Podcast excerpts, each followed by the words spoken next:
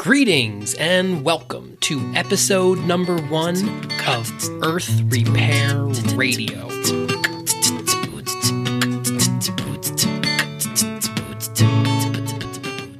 Yeah, it's a biological, it's the, re, it's the regenerative revolution, it's the restoration, it's the restoration revolution. I mean, I can say this personally, there's, there is nothing like the high that you get from helping somebody. I mean, the most challenging environments are, are, are to me the most interesting. Hello, my name is Andrew Millison, and I am your host. And today we have a really special guest. It is Rhamis Kent. Rhamis is the co-director of the Permaculture Research Institute. He's a member of the Permaculture Sustainable Consultancy Party Limited. He was born in the U S, but he now lives in the United Kingdom, and he works in some of the most degraded landscapes on the entire planet. His work spans from North and East Africa to the Arabian Peninsula, throughout the Middle East to Southern Europe and Central Asia. From his really vast on-the-ground experience, Rhamis explains the depth of connection between permaculture, land degradation, and global security. He talks about his experience in Somalia quite a bit, and we really hit some places of connection between global peace, security, refugees, and the health of the landscape. So without further ado, here's the interview with Rhamis Kent. All right, welcome, Rhamis. Thank you so much for agreeing to spend uh, some time and talk to me here. Um, really, I'm really honored to have you on the show, and I'm just really honored to be able to have a conversation with you and broadcast it out to the people. Well, I'm I'm I'm uh, I'm humbled and flattered. So, Rhamis, what have you been working on these days that you're really fired up about? Well, a, a, a topic that's been of particular interest to me is. Um, is uh, desertification and land degradation, and specifically how that uh, how that condition uh, affects uh, you know prospects for establishing um, some kind of meaningful uh, measure of, of, of security for for uh, for people, you know, in, t- in terms of addressing problems, of course, connected to Um, food, food, food insecurity, water insecurity. Um, also, uh, the the propensity for armed conflict, the, the conditions for armed conflict to to emerge, uh, as well as uh, just overall uh, environmental security. Just people having a a, a place that they can call home um, that provides them with some de- degree of stability. I, I think my interest in in permaculture really. Um, lies at the heart of addressing that particular issue. Um, I, I think we've we've tended to uh, focus, at, at least in the States, there's been a particular focus on, um, you know, agriculture, homesteading, uh, you know, th- um, market gardens, those those kinds of things.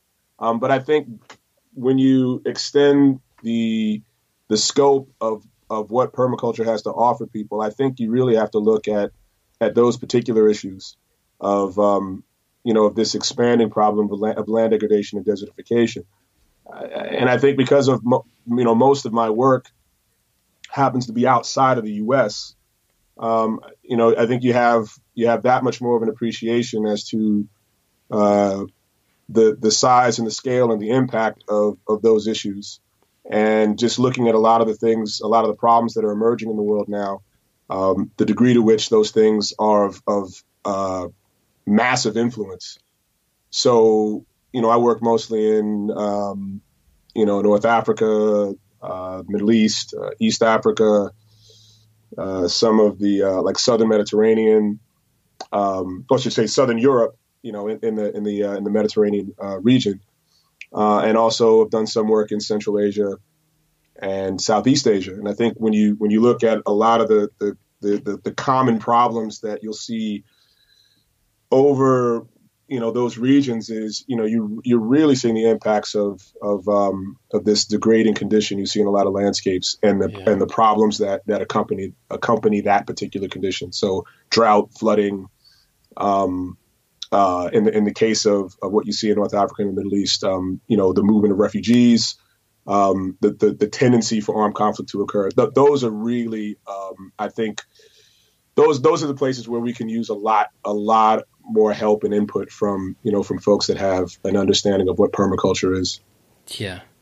Yeah. And, and that's really one of the reasons why I wanted to talk to you today, is you're, you're outside the American permaculture bubble, and you're out there in the world in places of armed conflict and places of really severe land degradation where people's basic livelihoods are threatened because of the ecological and soil hydrological conditions.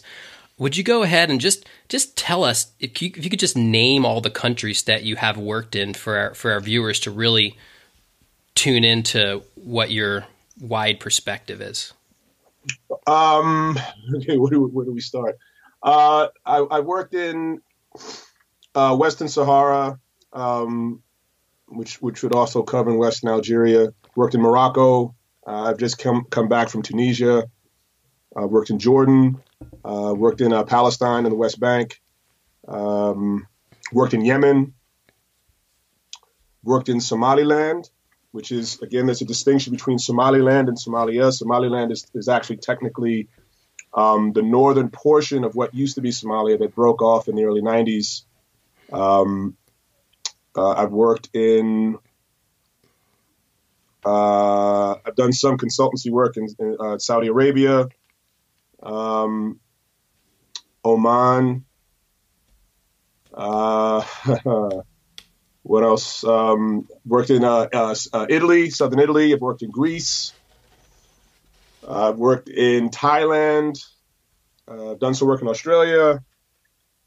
Um, I know I'm. I know I'm missing. I'm missing right, some places. Right. Yeah. But but uh, g- generally, you know, again, oh, I've, I've done uh, uh, consultancy work in uh, Afghanistan and, and Pakistan. Um, um, so. You are you're I, really out there. Yeah, I mean, I've I've just I found myself in some I think in some interesting um, situations. Uh, mo- you know, a lot of those places I've, I've visited. Some of them I have not been physically. Um, we've we've talked about um, you know, in in doing consultancy work, putting together uh, p- uh, plans and uh, you know proposals for, for, for doing work on the ground uh, and. You know, it, I think the more places I've had an opportunity to to to, to go to and to see, I think the, the more threads of commonality, yeah. you know, you start to see emerge. I mean, even in, in some of the, the places I've worked in, in the States, you know, the first permaculture course I taught was on the east side of Detroit, hmm. um, which is, uh, you know, which is a, a, a really hard hit um, city. You know, right. American city, po- post-industrial, um, you know, all of the things that that uh, I think a lot of people are are really, I think, acutely aware of in, in terms of, you know, some of the the the problems that loom on the horizon that that uh, are hit are ready to hit a lot of of, of formerly industrial cities. And, and again, a lot of the, the problems that that accompany Um, what happens to places when work disappears? Yeah. You know, you can we can we look at the, the, the Rust Belt cities, for example. Um, you know, th- those those are, I, I think, those are the places where where or those are the situations where you really see the opportunities for for permaculture to be applied in a way that isn't just simply concerned with a certain type of um, kind of a, a like a type of lifestyleism.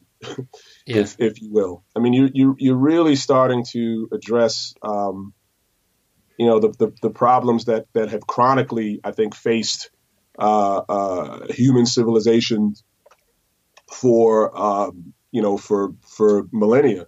Right. Um, and I think in its in, in sort of the most recent incarnation, you know, in, in looking at how, um, you know, industrialization and, and the whole sort of industrial consumerist worldview is running its course. Um, I, I think it, it is going to take people like the folks who are in our camp um, looking at the world in a particular way and, allow, and allowing for that vantage point from which we're able to see the world because of what we've been doing with this whole um, this whole uh, uh, permaculture um, worldview. Yeah, uh, I think it's going to take more of, of us to to to to apply the things that we've learned and the things that we are advocating for, to apply it in a certain way um, for it to have a much broader appeal and a much broader impact, um, right. a much more meaningful impact. And we have to sort of break out of, I think, the tendency to uh, look at these things uh, solely or mostly from the vantage point of, again, uh, lifestyle. Yeah, you know, I think it has to be something a lot, a lot more expansive. Yeah. Yeah. So it seems like you're really magnetized towards places that, uh, from the American perspective, we might think of as, as devastated. Yeah. I think, you know, again, I, I, my, I think my, the circumstances and the situations and the opportunities that I've been presented with, which has brought me to some of these places.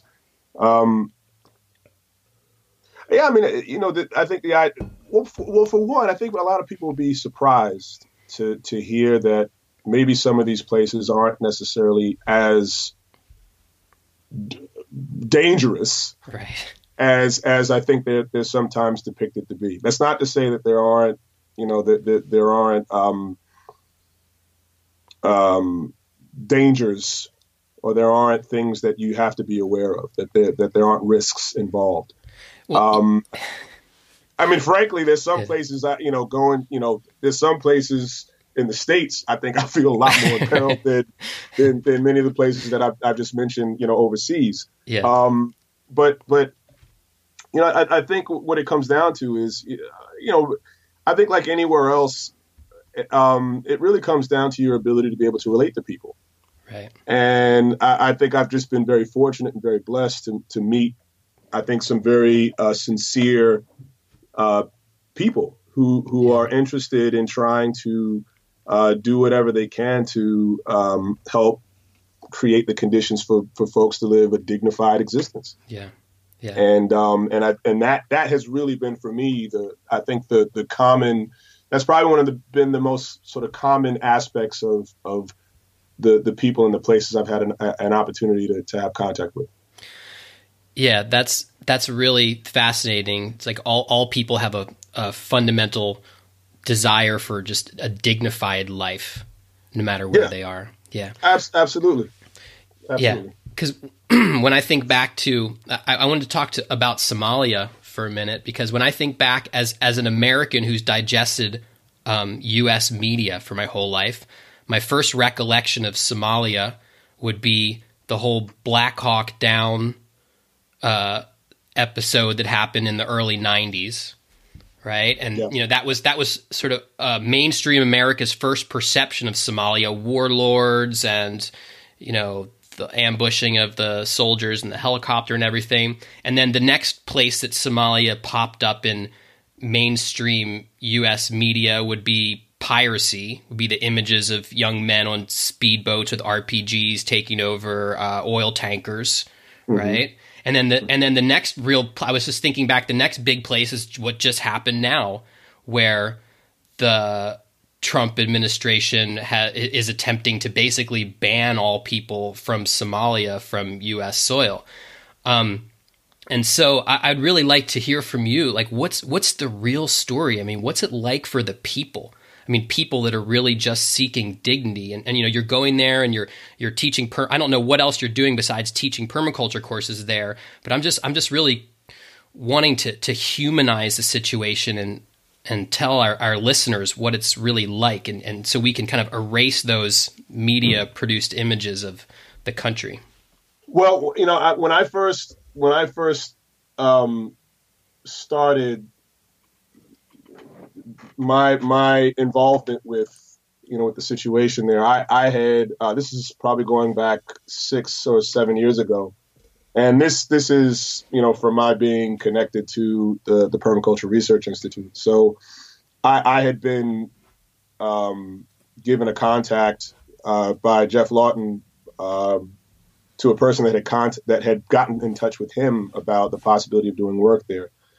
And this was uh, this was an appeal made by a gentleman who was representing an organization at the time uh, called the World G eighteen um, Somalia. And so this was uh, a, a group that was made up of uh, a number of the different communities that sort of make up the populations that cover uh, Somaliland, Puntland, and, and Somalia. So Somaliland and Puntland are two of the regions that broke off from what used to be sort of the con- contiguous um, landmass or, or the, the nation state that was known as Somalia up until about nineteen ninety-one or ninety, ninety-two.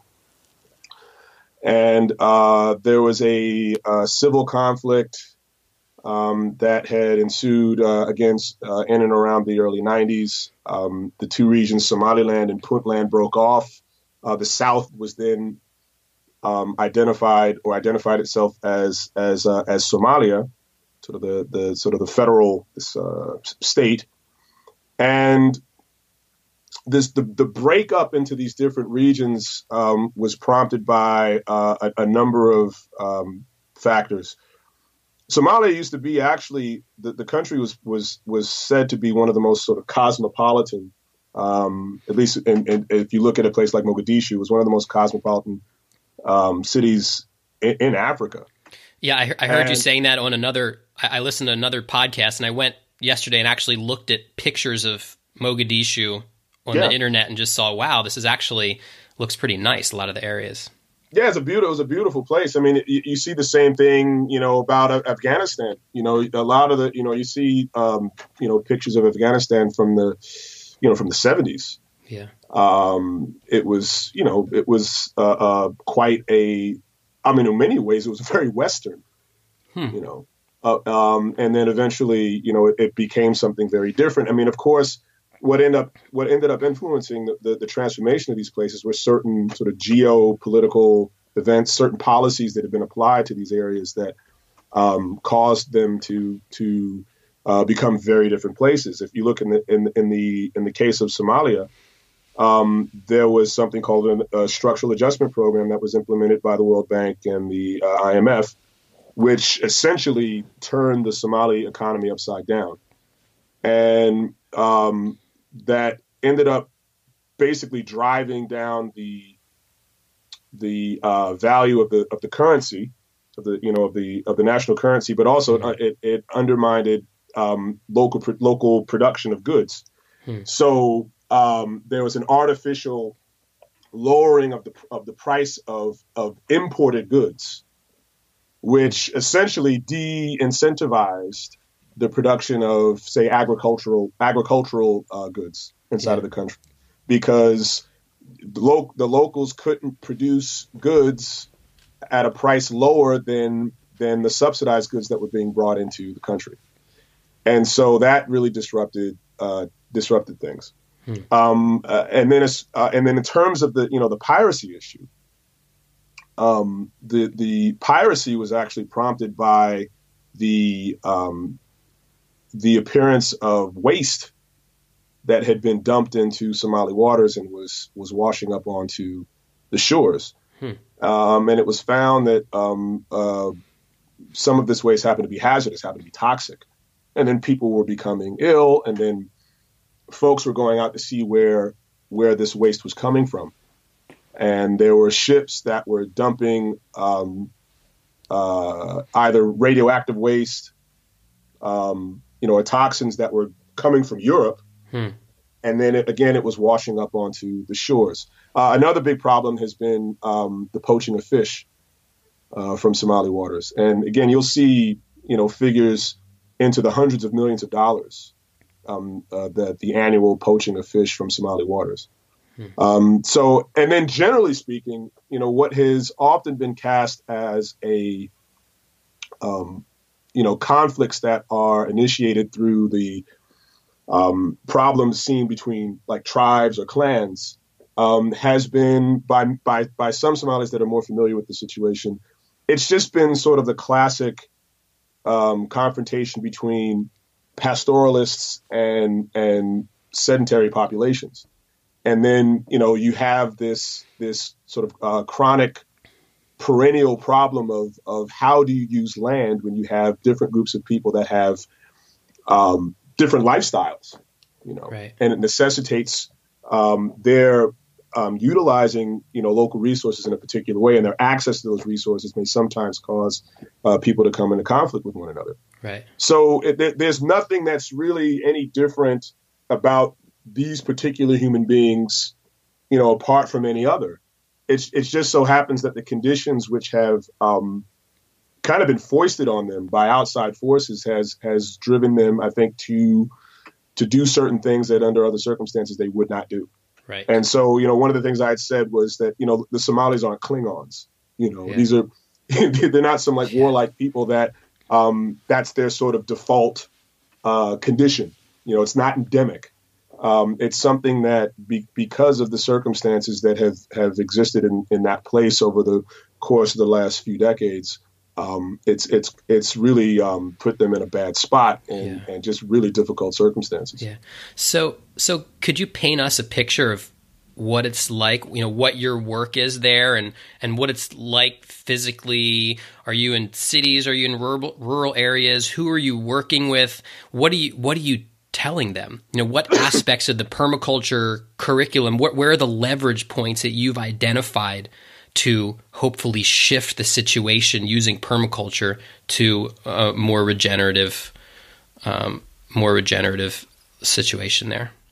Well, what, when I, the, what allowed me to, to actually make the first trip, and, and for actually quite a few years, we were trying to figure out ways to resource or fund a, a trip into the region.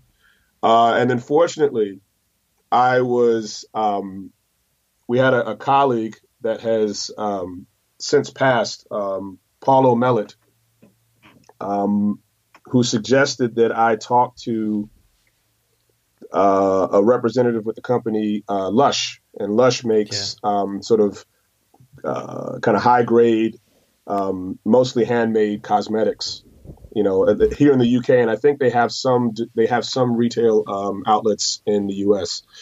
So I, I um I started talking to one of their suppliers, a company called Buzz, Buzz Wellness, which is based in Vermont, in Burlington, and the um the proprietors of that business, uh, sort of the co-founders, um, uh, a gentleman named Mahdi Ibrahim, who is a Somali uh, American, Somali Canadian, and um, also uh, there's K- uh, Casey and Billy, uh, who are a couple of American guys that have um, also gone into business with him. They um, they've been uh, ma- making or uh, producing um, high grade distilled frankincense oil and hi- um, hydrosols. Um, and also um, myrrh and myrrh-derived products that are purchased by Lush and they're put into their, you know, their, their cosmetics. Yeah. And so Lush has a has a program to where they they're trying to support the communities that are harvesting the materials that are put into their their products. And so they're sort of, they're basically reinvesting into into um, in the community and trying to make sure that those materials are harvested in a sustainable way so that they can ensure the long-term supply and viability of their um, of their product supply. Right. And so um, what what uh, I was invited to do is to go to the regions where the frankincense um, is sourced. And this is mostly from the mountainous areas um, in a mountain range known as the uh, Dalo and the Kalmado Mountains. And this is where really most of the world's um, frankincense is sourced from. And it has and it's mm. been that way for millennia.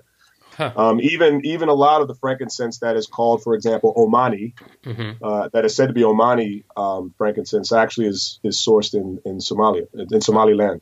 So Somalia is the world, it's the world center of frankincense. Basically, yeah. And and one of the one of the big issues, Um, and this has recently come up because I was I was just in Somaliland last um, last what was it, last spring or fall. Yeah. Um, is that the the way that the frankincense is being harvested um, is actually, in, in some cases, it's actually killing the trees. Hmm. And you'll, we're also seeing that there that there's a major problem with um, widespread land degradation, uh, mo- mostly due to deforestation. And so what they what again the, the idea was, well, what if we can we can go and link up with some of the local communities and hopefully um, introduce some of these ideas that, that come from permaculture uh, and and have them participate in a program that allows for them to have a stake in remediating this the degraded condition that they see in, in a lot of in many portions of the region. And this this extends out to Um, you know, problems that they're having, for instance, uh, and having enough uh, uh, viable um, fodder for their livestock, because really th- that's what they're mostly known for. Mm-hmm. Is they're mostly known for livestock, um, in particular uh, camels, sheep, and goats. Uh, and, you know, historically, this has been the region where you'll see like a lot of the, the the nature films you would see of safaris, African safaris, they would be from that region. So they had, you know, lions and giraffes and gazelle and, you know, uh, you know, uh, all, all kinds of uh, African um, savanna animals. Like that, that whole setting you'll see is is right there. As a matter of fact, um, I remember talking to, to Mahdi about this, but he says he remembers, he's, he's old enough to remember when they used to have elephants. Huh. in, in, in Somalia. Wow. And one of the big, pro- one of the, pro- what happened was, especially when you you saw the region start to have these chronic chronic problems with, with armed conflict, was it basically chased um, many of the animals away. I mean, from the ones that didn't get killed, mm-hmm. um, they just generally left the region. And and then also, you know, as I was saying, with, with the problem of just overall management of the landscapes, especially with the deforestation and the production of charcoal, Um, this has just exacerbated the problems that they're seeing with some of the other um, varieties of um, of uh, of uh, flora. Um, mm-hmm. So, for example, in many of the regions that the that the that the trees are the, the frankincense trees, which are from the Boswellia uh, species, um, there's massive amounts of degradation, uh, um, erosion that you'll see in the mountains, um, and then in, in many of the savanna areas because of the overgrazing. Um, you know, they have, again, these these chronic problems of drought and then also these b- big problems with flooding. Um, and you'll see that throughout throughout the region. So um, I've had a chance to to, to talk to um, uh, university students, for instance, at the University of Hargeisa, which is uh, the main city in, in Somaliland, about the pro- the, the, the um, prospect of, of introducing uh, permaculture-based instruction Uh, into uh, the university, uh, and the interest was uh, was very was very very high. Hmm. Um, as a matter of fact, I, I, I you know I kept on getting messages from from many of the students um, when, asking when I was coming back um, because they really really want to get started, and they nice. they themselves are able to see that um, they have a, a serious problem that needs to be addressed, and ultimately if they're to, if they're to have a future as as youth, you know as as as young people that are coming behind the, you know, the, the generations that are getting older, they have to address this specific problem that they're seeing with the physical environment. So there, there's, you know, there, there's great interest in, in not only that region, but, but other places where you're seeing this problem. You know, you'll see it throughout North Africa. Like I said, I just came back from Tunisia. They, they as can also see how permaculture can address a lot of the problems that um, are often cast as being, you know, problems of security, for instance, mm-hmm. um, and and that their their social well-being is very much tied to their ability to be able to remediate the problem that they're seeing in their physical environment. Right. You know, there's, there's, that there's, that their security, their their actual physical security, their regional security, is very much tied to the health and the viability and the and the and the productive capabilities and the functional capabilities Uh, of the landscapes um, uh, of the places that they live.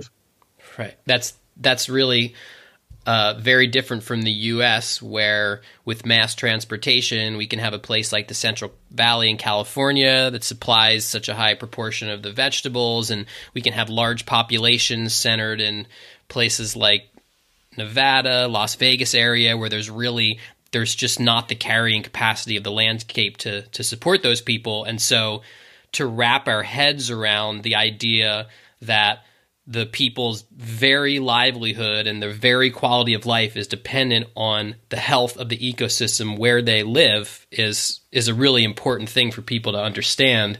And um, I'm really happy that you are painting the picture of that. Um, yeah, yeah. I mean, one of the one of the things I, if I can if I can just touch on that point. I yeah. mean, what one of the things you definitely appreciate when you when you go to a lot of these places is you is you you you definitely appreciate the the, the difficulty that that um, not having certain types of logistics, you know, certain types of infrastructure in place.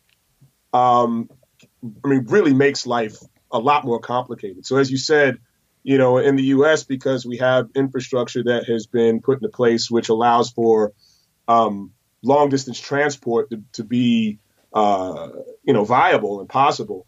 Um, in many, many, many places around the globe, you, you simply don't have this. So, for example, um, the first time I went to Somaliland, and I was going from Hargeisa up to um, a region of the country called Sanag, well, between Sanag and Mahir, which is Um, sort of near the northern uh, coast, uh, up up in the mountains.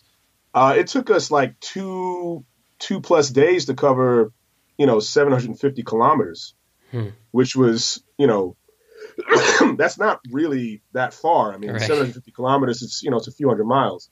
Um, and this was enti- this was due to the fact there really wasn't much in the way of paved roads, um, and this definitely made you appreciate the value of a of a good, reliable four-wheel drive vehicle. Right. Um, you know, anybody anybody that's into off-roading and, and you know, overland travel, you know, should should, you know, go check out this region. Maybe maybe um, that's another a new a new tourist industry there. No, absolutely. Get everybody no, with their funny, quads, right? No, for sure. I mean, the, the, what's funny is you'll you'll see that there are some people that are trying to promote Um, you know, Somaliland being a, a destination for, for people that are interested in, in overlanding.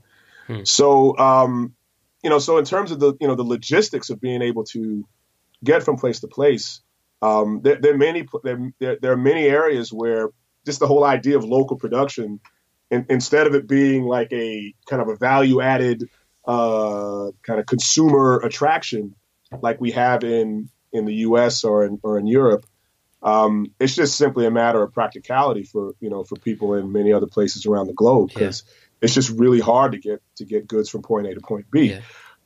Now, um, there, there's something else I wanted to mention, um, and this came up actually in the last uh, the last trip I made. Um, you know, one one of the other one of the other problems you, you'll see um, arise with what's happening with land degradation in many places is that it's it's it's it's influenced by some some other very interesting factors. Uh, um, one one of the things that that are, that's used in that particular region, um, and specifically in Somaliland, in Somalia, and also um, in places like Yemen, is a uh, a very popular mild narcotic called qat. Uh-huh.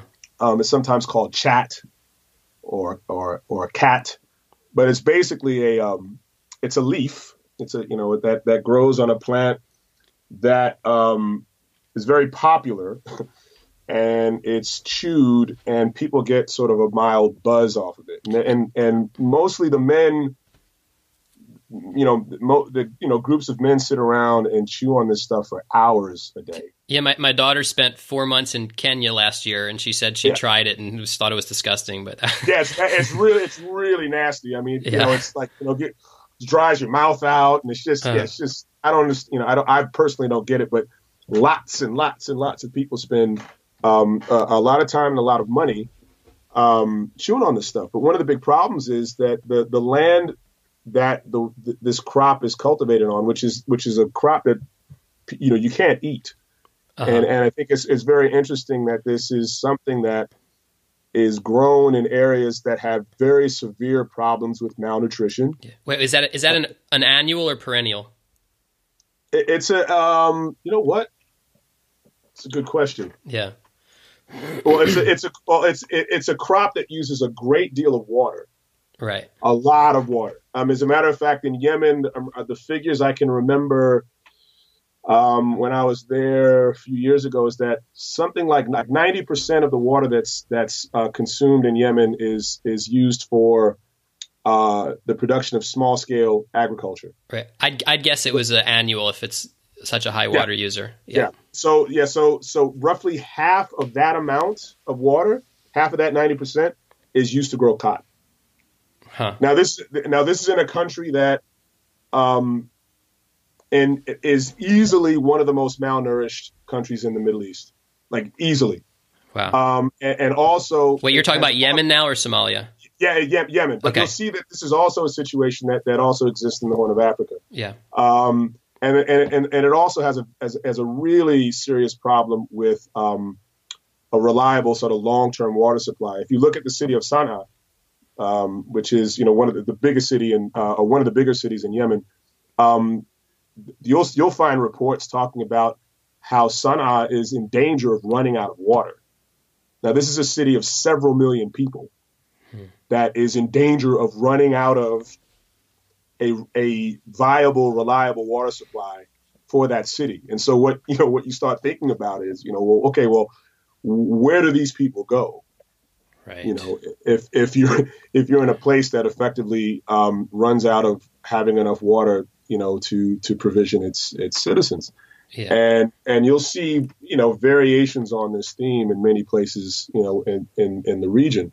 But I, I think that, you know, this problem of land usage and how, you know, there's cert- this in in this particular instance, this this habit uh, of of using. The wide usage of a, of this mild narcotic is is is really heavily impacting um, how land is managed and and how and and the, and the designated usage of that land. Um, it's it's you know, interesting. This, I was going to say there's a parallel um, on the U S West Coast with the resources that go into growing cannabis at this point. Uh, so no, ab- absolutely. I mean, what, what's interesting is, you know, the the. A great deal of the cot that gets consumed in Somaliland actually comes from Ethiopia. And so, you know, when you're driving on the roads, especially early in the morning, one of the things that, you know, a lot of mothers would tell their young kids is stay away from the roads, you know, uh, you know, in the, in the early morning hours, because they're, they're trucks and vans that speed down the roads, hmm. um, delivering cot to uh, to places, and especially on the roads leading into cities like Hargeisa.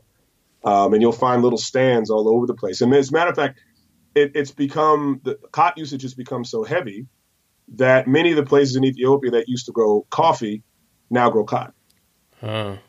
And and then I and and I was also recently told that one of the drivers behind the um, the tendency to over harvest frankincense from the frankincense trees is people trying to make money so that they can buy cot.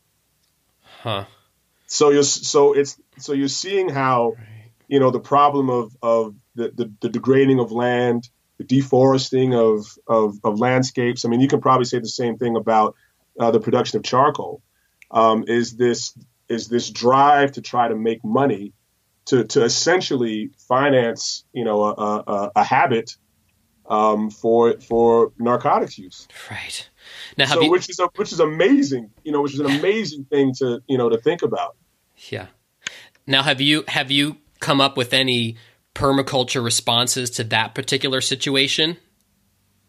Oh, absolutely. I mean, I think that this was, you know, this was one of the things that was so great in being able to talk to, you know, some of the young people, you know, the the university students is. Um, I think just, just generally speaking, looking at the prospects for the, the future of the of the of the country, and and the future of the of the youth, you know, the, the generations that are coming up, is that there's there's not a whole lot that's being um, developed, at, you know, to be left for those you know for those for those kids, mm-hmm. and they see that there, there that there are there are things that they have to do. You know, there, there are problems that have to be addressed. There are conditions that have to be, um, they, they, they have to be ameliorated um, post haste. You know, sure. in order in, in order for them to to have the prospect for for a future, if they're going to if they're going to remain in that place. I mean, one of the one of the things that just recently came up, and and this was reported on, I think maybe three or four days ago, um, was there's a new famine. Um, there's new uh, uh, and actually uh, uh, there's a um, uh, the prediction of a project, projected um, regional famine um, that would cover against Somalia and the and the greater Horn of Africa region. And so people are having to, you know, to leave, you know, to leave their homes because they're they're having a, a problem finding enough water and and enough feed, um, not only for themselves, enough, enough food, not only for themselves, but also for their livestock. And so people are on the move. Now, are they are they going? Are they headed to Mogadishu? Are they headed to big uh, cities when they're leaving their lands? Or well, you'll you'll find that many many people will will often go to cities. Um, some of them will, al- will also go to, to, to places that have been um, set up for refugees. So one of the big one of the you know the big refugee camps, um, one of the big refugee areas in, in the south is a place called Dadaab, and um, because it's the biggest know, in the world, actually. Yeah, it's I mean it's yeah. it's basically become a you know a, a, a city.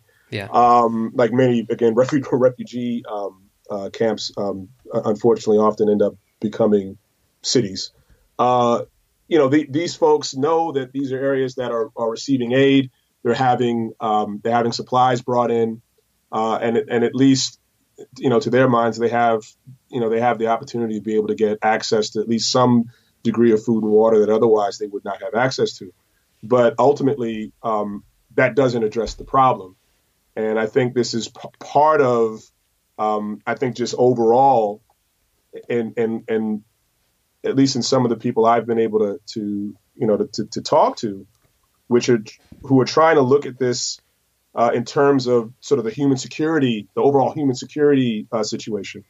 They're seeing how land degradation and desertification are, are non-trivial factors that need to be taken into consideration if there is any hope or prospect for a comprehensive establishment of human security globally. And so instead of instead of solely looking at aid um, from the standpoint of, again, bringing in supplies, bringing in grain, bringing in, again, uh, water, uh, foodstuffs, what have you, that there has to be the uh, investing of resources. There has to be the funding um, for efforts made available to actually make the places where these Um, these uh, problems are, are occurring uh, chronically. You have to address the actual landscapes. You know, you have to yeah. fix the problem sort of in situ. Yeah. So that people have the, the capability of producing the goods, producing the things, providing those essentials, which will, you know, allow for them to live a, a decent life. Yeah. And so I was going to say now on the, on the other side of that situation where now we've got, you know, like we're talking about the largest refugee camp in the world. I was looking in, just in researching for this podcast, I saw that Mogadishu is actually the second fastest growing city on the planet. And so I'm I'm connecting in my mind that maybe that's from the situation you're talking about right now. Um, I, I've seen different things throughout the years that P R I, it's the Permaculture Research Institute, has done work with uh, permaculture and refugee camps. And I was wondering if you if you had any words to speak about that situation, any work that's been going on in those regards as well. Well, I know, you know, Geoff, Geoff Lawton, who's the, the managing director of, of P R I, has, has, um, you know, wor- worked in, in a number of situations it, within the region um, that are connected to refugee populations. So, you know, in the, in the mid to late nineties, he worked in uh, the Balkans, um, Uh, in the early two thousands, he worked in in Iraq, actually just before the invasion, um, you know, before the the, sec- the second Gulf War kicked off. Um, uh, he's you know been working in uh, in Jordan, you know, for several years, uh, specifically the, the Dead Sea Valley, which is, um, I mean, that is that's a that, that's a decades old, um, you know, refugee population that's that's on the other side of the. Uh, you know, the, the Jordan Valley from, from Israel, Palestine. And then most recently, you know, we've, we've, we've had uh, some you know, some of our folks uh, do some work in the in the Zatara uh, refugee camp um, of, of you know many of the people that are that are fleeing the conflict in Syria, hmm. and uh, you know, and invariably you'll see. I mean, especially I think the Syri- the Syrian conflict is is is of particular interest because you know um, you know a, a lot of a lot of what lies at the heart of that particular situation is, again, very much rooted in, you know, that problem of land degradation and des- desertification. And, um, you know, they, they had experienced problems with chronic drought since the mid two thousands. And um, and and the droughts were happening in, in many of the rural areas where, uh, you know, significant portions of the ag- agricultural production is sourced. And you know, what it, what ended up happening was a lot of the people were leaving those rural areas that, that were no longer productive and, and no longer able to, to uh, produce, and they were moving into the cities. And, of course, those, you know, the population pressures that are put on cities, I mean, you get to a certain point, as, especially if you're in, in an area that um, is is sort of uh, rife um, or ripe for that kind of un- the, the kind of unrest that is uh, – attached to certain sort of political situations, uh, you know, that th- th- something's going to happen. I mean, the same, you know, the same thing, um, the same, we saw the same thing in, in, in North Africa, especially in Tunisia. So, I mean, I, I had, a, you know, an opportunity to talk to some of the people that were in Tunisia when uh, everything kicked off there in, in two thousand eight and in two thousand eleven. Um, you know, one, one of the, the, the, the big worries, um, that I was told that, that, that people are having there right now is the is the possibility of another another revolution, huh. um, because nothing's really changed um, from from the initial one, and so uh, you know you you you know uh, it's un, it's unfortunate that you know you we, we see these patterns that emerge. Um, you know, these things aren't mysteries, and it's not like, you know, what's occurring is is something that we haven't seen before. It's just there seems to be an inability to be able to recognize the pattern and then point resources in the direction um, or in the places that they need to be put in order to um, prevent this type of unrest from occurring again. Yeah.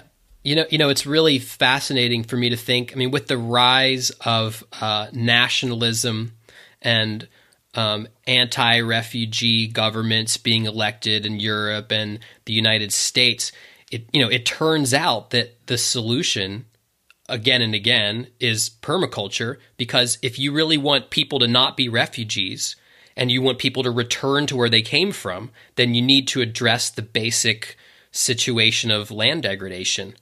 And if and if it, it's interesting, it's it's kind of like suddenly makes me want to pitch permaculture to these nationalist governments and say, okay, you don't want refugees. Let's go, let's go fix land degradation. Yeah, there you go. No, right. It's exact, it's exact, it's exactly it. And I think that's, that's one of the things that, you know, that's one of the reasons why the, um, you know, there's this conference, I think I had mentioned it to you, uh, you know, when we were first talking about speaking, um, I've been, I've been, been attending this conference in Switzerland for the last, uh, God, five or six years. Uh, it's, um, It's a gathering called the Co-Forum for Human Security. And, you know, there are people that come from a number of uh, N G Os, uh, civil service organizations, people that uh, work in government, former diplomats, or or, or, or uh, people that are that are uh, presently working in diplomacy. Um, uh, there's, there's some uh, uh, corporate representation, uh, people that come from U N agencies. Um, we all get together and and sort of uh, discuss a lot of the issues that lie at the heart of um, what creates uh, the, the, the circumstances and, and, and the and the conditions for, for people to to really find some kind of meaningful, effective uh, uh, security in the world. And in particular, the last few years, um, there's been a focus on uh, looking at the specific problem of, of land degradation and desertification. And so that, that only now is, has there been this acknowledgement of the link between that condition and how that influences whether or not you were going to see the pro- um, um, um, some kind of unrest uh, emerge. Um, now, the, when you start looking at the numbers that that uh, uh, apply specifically to this phenomenon, then, yeah, it, it, it's not rocket science um, as to why we are seeing the things that we're that we're seeing in recent years um, become more and more uh, prominent. So, for example, if, if if we look at the issue of land degradation, something on the order of uh, roughly two billion hectares of of land around the globe. That's roughly two billion hectares, about five million acre, five billion acres of land uh, uh, around the globe is either um, severely degraded or is desertifying. It's approximately forty percent of the of the Earth's arable landmass. That That number is growing at a rate of roughly ten to twelve million hectares a year, right? ten wow. to twelve. So that's twenty-five yeah. to forty million acres of land is desertifying annually. And so, so it's, it's almost like this, um, like a skin cancer, you know, that's, that's metastasizing. And these are this that, that means that these are landscapes that are no longer productive or functional, right? So they can't produce food. Um, they are incapable of supporting the populations of people that live in these places. And functionally speaking, they're not able to provide any of the, you know, the, the essential ecosystem services that one would expect land to be able to provide. So they're unable to cycle nutrient. They're, they're, un, they're you know, the, the hydrological, um, uh, their hydrological um, uh, uh, performance is deeply affected. You can't recharge groundwater. Um, if you don't have any vegetation, that means that the the hydrological dynamics in terms of the what's happening with the atmosphere, precipitation, all of those things, that's not happening. You can't sequester carbon, right? You you you have no habitat for wildlife, like all of those things. You're losing more and more of that around the globe. You're effectively use, losing portions of the globe that are capable of photosynthesizing, right, which is pretty amazing when you think about it. Yeah. You know, so um, I think more that, that so so people are, are are starting to understand. You know, the folks who've been able to think about this for you know you know for uh, you know a little bit. They're starting to understand that, oh, okay, this is this is something that people actually need if they're going to have a life. And so if we're going to address the, the comprehensive situation globally as far as security is concerned, we actually have to start including this in the discussion. And so that's why we're seeing more often this gathering of people that come from a number of different fields of, of expertise Uh, and and fields of endeavor um, that have something to to contribute to um, some identification of a comprehensive solution. And this is the kind of thing that we could really address if we were a mature species who is able to look at our interconnection on the planet and say, "Oh, we all we have this situation. This situation affects us." Well, of course, climate change, ecologically, water, you know, on the on the biophysical level, this situation affects us. And this is also basically the source of armed conflict and masses of refugees moving around the world. Oh, this is a situation we need to look at. Let's all sit down and figure out how to do this. Um, but now there's a lot of blockages to uh, just being a mature a mature species and being able to do what we need to do to fix our problems. Yeah. I mean, you know, it's, it's funny. I mean, outside of, you know, talk, talking about a lot of these things from, from a, from a technical perspective, I mean, that's, that's, I mean, those things are, are actually quite easy right. to solve. I mean, yeah, it's like, it's like two days of permaculture, intro to permaculture, and you can kind of, you can pretty yeah, much I mean, get the picture, you know? It, it's it's not hard. It's not a mystery. I mean, so you, you come to realize that, you know, the, the, the, the, the problem is how do you, you know, how, how do you get people to be able to sort of, you know, empathize yeah, with, you know, with folks that are that are having a hard time. And and you know, how do you how do you how do you compel people, or how do you how do you create a narrative or or tell a story or present this in a way that moves people into into action, um, you know, and and and gets them to do the things that that need to be done, and and also gets them to understand that that that, that there's an, an enlightened self-interest, yeah, and they're actually becoming involved in this. So as you were saying, you know, so a lot of, you know, for a lot of the folks that are sort of these xenophobic, um, uh, you know, right-wing types, you know, if, if you don't like immigrants so much, and if you don't like, you know, you know, these uh, folks that are coming in from the outside into your country and kind of muddying the waters, all right, fine, you know, put the money up that that'll allow them to go back home, you know, so they so that they don't have to come to your countries.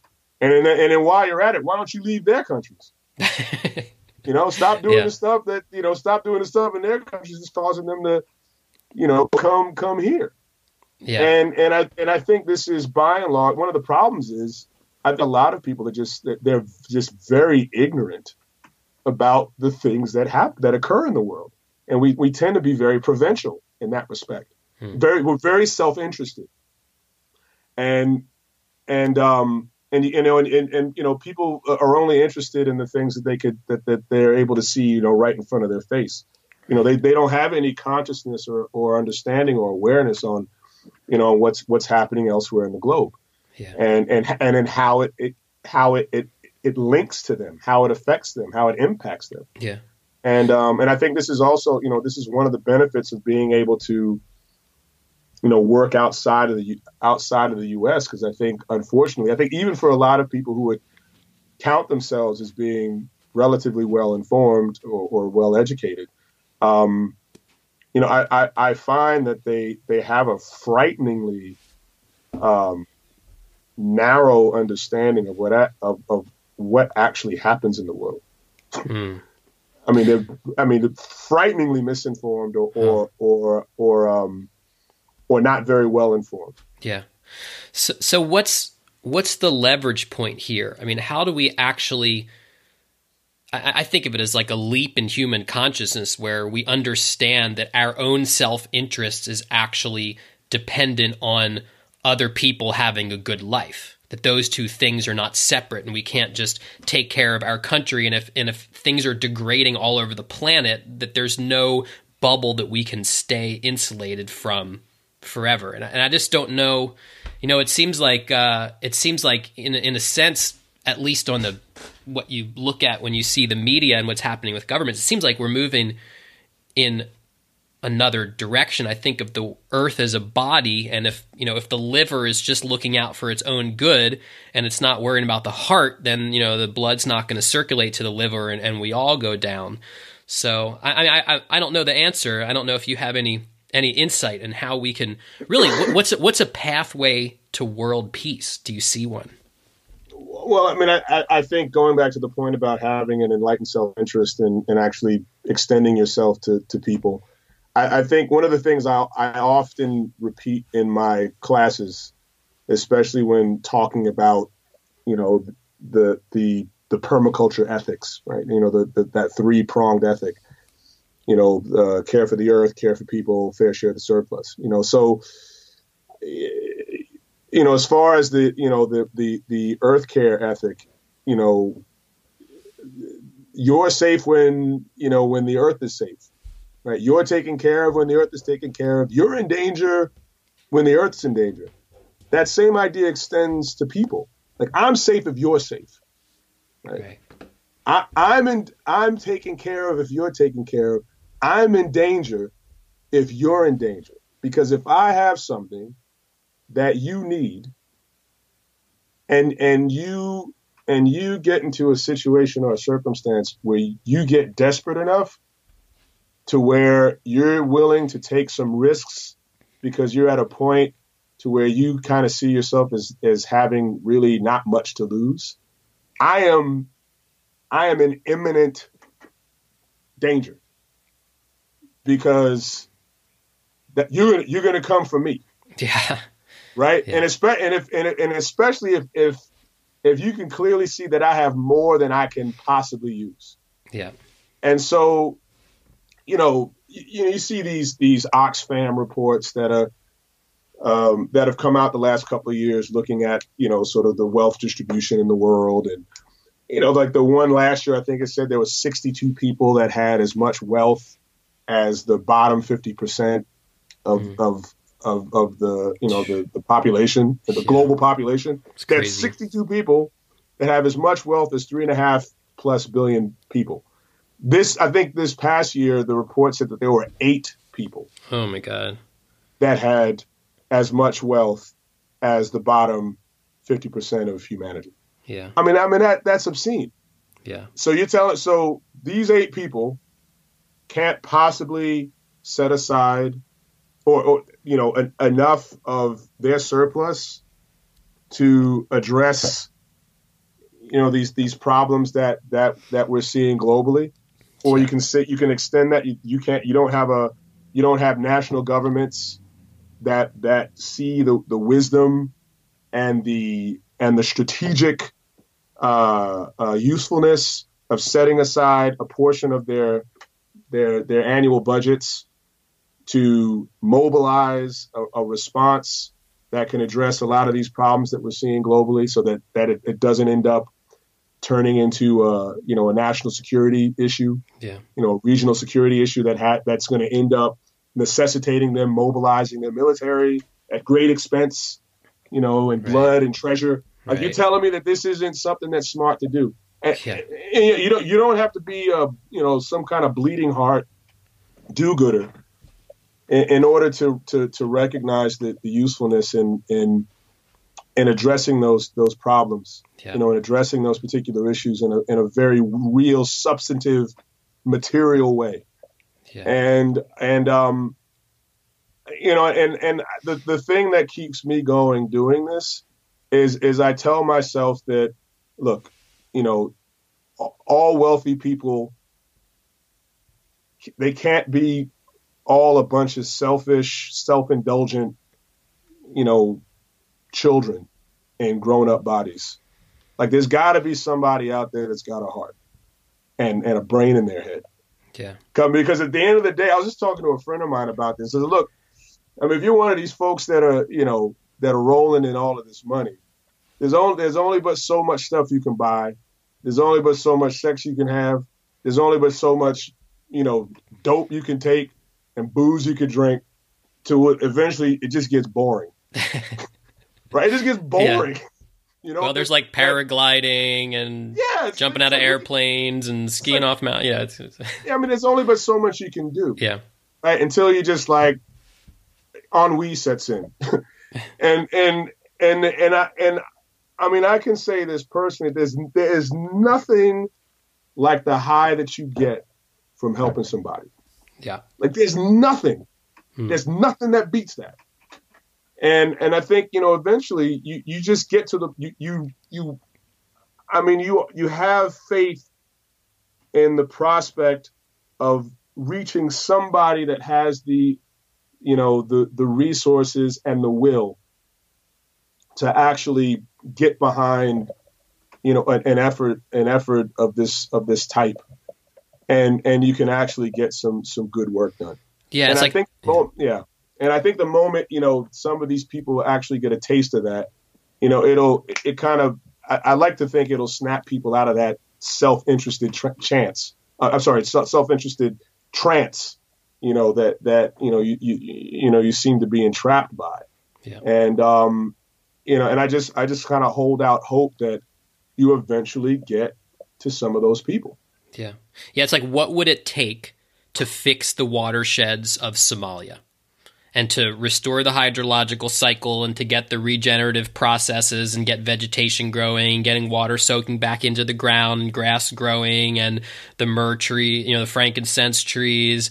Uh, regenerating. I mean, in the scope of the planet, it wouldn't take that much. You know, in permaculture, you talk about, you know, valuing the, using, utilizing the edge and valuing the marginal. Let's go to the most marginal places in the world. Well, you know, that's why I, I respect what you're doing so much, because there you are in um, I mean, I don't know what place in the world is more marginal, considered more marginal than Somalia. I mean, there's Haiti and there's a lot of other places that are having, you know, in, intense issues. But um, I mean, yeah. frankly, you know, fr- frankly, the you know that that whole that region, you know, the, um, the MENA region, Middle East, North Africa, the Gulf, you know, East Africa, Central Asia, though those are, I mean, the most challenging environments are, are, are to me the most interesting, hmm. because even in even in those places, you know, you you you know, if you're there at the right time, you're actually able to see, you know, the the opportunities that exist to turn, you know, what seems to be an impossible situation, what it would take to turn it around. So, for example, you know, the last the last time I was in Hargeisa, which you know was was, was a handful, was a few months ago. Um, I happened to be there um, when when they had flooding.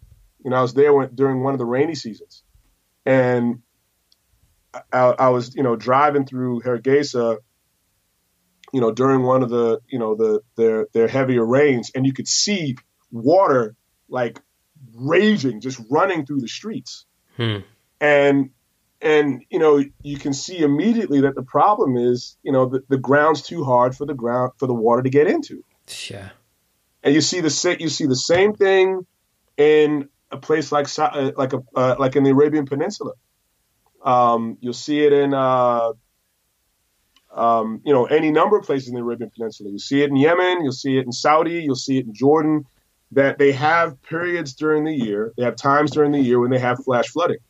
You know, that's, that's one of the things that's said about deserts and arid regions is that there are floods waiting to happen huh. because they, they all get seasonal flooding. Yeah. And and one of the and the thing you see consistently in in all of those places is that the ground is ridiculously hard. Hmm. So, you know, so so one of the things that one of the thing that immediately comes to mind for me is, well, what if you can get somebody to put up the money to bring in, you know, some some mechanized equipment and the right attachments to be able to break up the compaction, yeah. to get down, to, to be able to get down deep enough um, over a large enough area to where when you do get these times of year, when, you know, these times of the year where you get, you know, these large rain events and they, and they, and they're only a few, but you know, they, they, they're sizable, you know, they're sizable enough that you get, you actually get flooding and quite destructive flooding. But what mm. if you could break the ground up enough to where you can get the water into the ground? Yeah.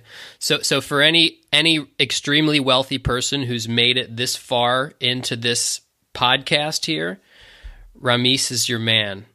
Okay? I, hey, man, we'll make like, sure. I'm giving, you know, give my, give my email address. That's right. Phone number. That's I mean, right. because the, I mean, I, I think this is the thing. I think the, what's so frustrating is um, in the grand scheme of things, this problem is, I think, embarrassingly easy. And yeah. embarrassingly cheap to, to, to solve. I mean, I'll, and yeah. I'll give you an example. I mean, one of the one, one of the um, one, one of the people I've had an opportunity to, to link up with over you know over the years is is um, the filmmaker uh, John Liu, John Dennis Liu, yeah. um, who made the film um, "Hope in a Changing Climate: Lessons uh, Lessons from the uh, the Loess Plateau."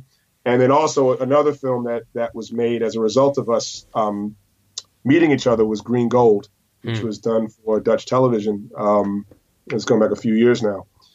And, you know, if you look at the numbers that are attached that are attached to the the Loess Plateau project, um, you know, this this that, that that particular effort covered an area. I think it's supposed to be the, the equal to the size of um, Belgium.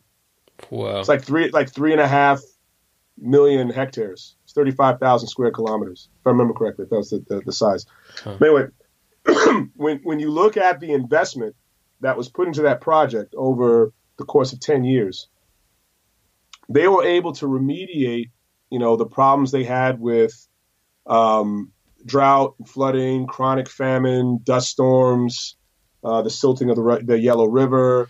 Um, And also the, the the really high rates of poverty that they had in this particular region of China, which was somewhere in the area of uh, about sixty percent.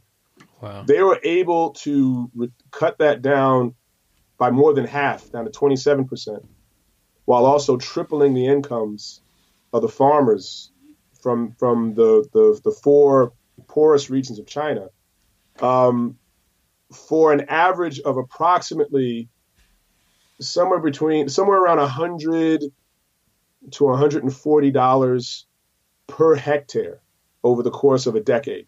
Wow, that's cheap. So, so if you were to break down the cost per year over the course of ten years, um, in order for them to create that outcome, uh, it's it would just be a little over fourteen dollars, anywhere from ten to fourteen dollars per hectare per year. Wow. Which allowed for them to take something like two and a half million people out of poverty. In, yeah. in addition to basically completely transforming this this formerly barren, um, desertified or desertifying area of uh, of China. Wow. So I mean, you could, you know, so it, it wouldn't take you, I mean, really anything. Um, probably, you know, a, a relatively small fraction of the annual defense budget, for example, yeah. for the U S. You could l- quite literally remediate um, all of the degraded areas of the globe, yeah. like that, like without any question. Yeah, without any question. Yeah. So, so I, I would say to those, those, uh, you know, the people, the governments, and investors, I would say, when when you guys finally come around to figuring out what the problem is, and and that that there's the whole permaculture. Worldwide permaculture network that's just waiting for the human will to shift in the right direction to fix the basic problems of land degradation all over the planet. And, and I and I also have to add that this, and I and I remember saying this, um, you know, years ago, and, and there have been a few other people that have that have put, you know, have also expressed the same idea.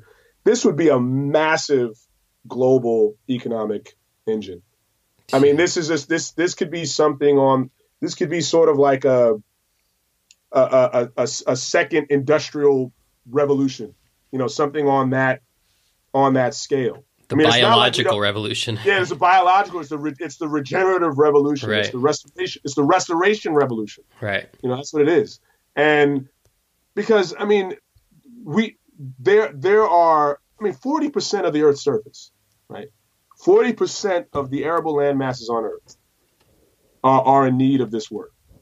And you, you're telling me you can't put uh, a sizable portion of humanity to work doing that, and the returns that you would see that would be generated by actually investing in in bringing these degraded parts of the Earth back. Like, that's not worth investing in. Right. I have a, I find it very very hard to believe that a business person um, looking at that particular problem could not see the potential in, in, in investing in that kind of thing. Yeah. yeah. I find that very, very difficult to believe. Yeah. In, in, in closing, do you have, uh, do you have anywhere that you want to point people to? I, I'm going to put stuff, I'll, I'll have a page and I'll have links and such that we mentioned, but is is there anything else that you want to point people towards to find you, or just anything that's really inspiring, or, or, you know, what's, what's your favorite book these days? My favorite book these days. Wow. Um, it's a good question. What is my, I, I mean, I typically I'm reading, um, any number, any number of things. Uh, You know, I just I just saw this um and and and uh, a link for a book called The Great Leveler: Violence and the History of Inequality from the Stone Age to the twenty-first century. And basically, it was an art. There were a couple of articles. One was in The Economist, and the other one was in um, The Atlantic, and it was talking about how basically catastrophe has, historically speaking, been been sort of the great leveler of inequality, um, and whether or not that catastrophe has been by way of war or um, some kind of uh, natural disaster or what, what have you, but just something that that basically sort of shook up the order. Um, and, and I guess just generally speaking, we you know we could talk about that, you know, that whole concept of um, you know disruptors or disruption. And, and I'd like to think that, um, you know, we could have a, relatively uh, benign disruption um, through doing this kind of work uh, that would allow for a lot of the things that many of us say we don't like about how things are occurring in the world. Um, we can apply, you know, the, the, the things that I know both you and I and the people that are in our camp are advocating for. Um, you know, I think this, there's a there's a great opportunity for us to, uh, again, level things in a much more um, uh, gentle, relatively speaking, and beneficial manner. Um, if we can, I think, get to a critical mass of people, you know, just get people to think. And I think, and I think more and more people are seeing, especially with a lot of the stuff that's happening back home, um, you know, that they're they're. Re- I think a lot of people are rethinking things. Yeah. You know, that they're ha- they're having to readdress what they think they know about the world. Yeah. You know? Yeah, I would and, say. Sorry, go ahead. No, no, I was going to say, I, I and and I'd like to believe that, you know, that that in in this moment of uh, of crisis, um, that a, that there is a great opportunity that is is presenting itself. Yeah. And I think, you know, and I think for, you know, for people like us, um, there, there's a there's a there's a chance. You know, there's a chance for us to be able to to talk to these people and present something that is very attractive, and um, and and would allow people to proactively and and and and um, uh, uh, uh, apply a, a, a productive, beneficial remedy. Yeah. To addressing a lot of these, you know, a lot of these issues that that so many of us are, are worried about, and it's just a matter of giving people an, an, an opportunity to get active. And, and giving them something to come to, like actually presenting an alternative that is much more attractive to what, you know, we currently see, um, you know, being being put in front of us in the world right now. Yeah, and I would, yeah, I, yeah, I would say that there is in in the United States right now there is a great disruption, and people, a lot of peoples are have been psychologically disrupted, where the reality that they thought was consistent has been turned upside down, and now there's a big gap there, a gap yeah. of what of where where former beliefs about how things were are suddenly gone. And I would like to see uh, people channeling a lot of that new freed up energy into uh, permaculture and land restoration. So I, I, I thanks for thanks for that that uh, snippet on the. The uh, book, was it The Great Leveler? That's really, really interesting concept going on. Yeah, it's, yeah. it's called, again, the, the Great Leveler, Violence and the History of Inequality from the Stone Age to the twenty-first century by mm. Walter Scheidel. Mm. Walter Scheidel. It mm. was it's, it's just uh, published uh, this year, and it is on, what's the publisher? Uh, Princeton University Press. Nice. Enough, Princeton nice. University Press. So, yeah, just something, something to consider. Yeah. Well, hey, Rhamis, this has been really incredibly interesting to me personally, and I hope it's going to be as interesting to other people as it is for me. And I really thank you for taking the time, and I, um, I just really respect what you're doing, and um, just really thankful to be able to hear more about it and have this talk with you. So thank you so much. I, I appreciate, you know, you again inviting me to come on, Andrew, and hopefully um, we get a chance to see each other sometime before too long. Are you going to be in I India? Oh, I P C. Yeah. Um, what what month is it? It's uh no, it's right around Thanksgiving of twenty you know, this I, year.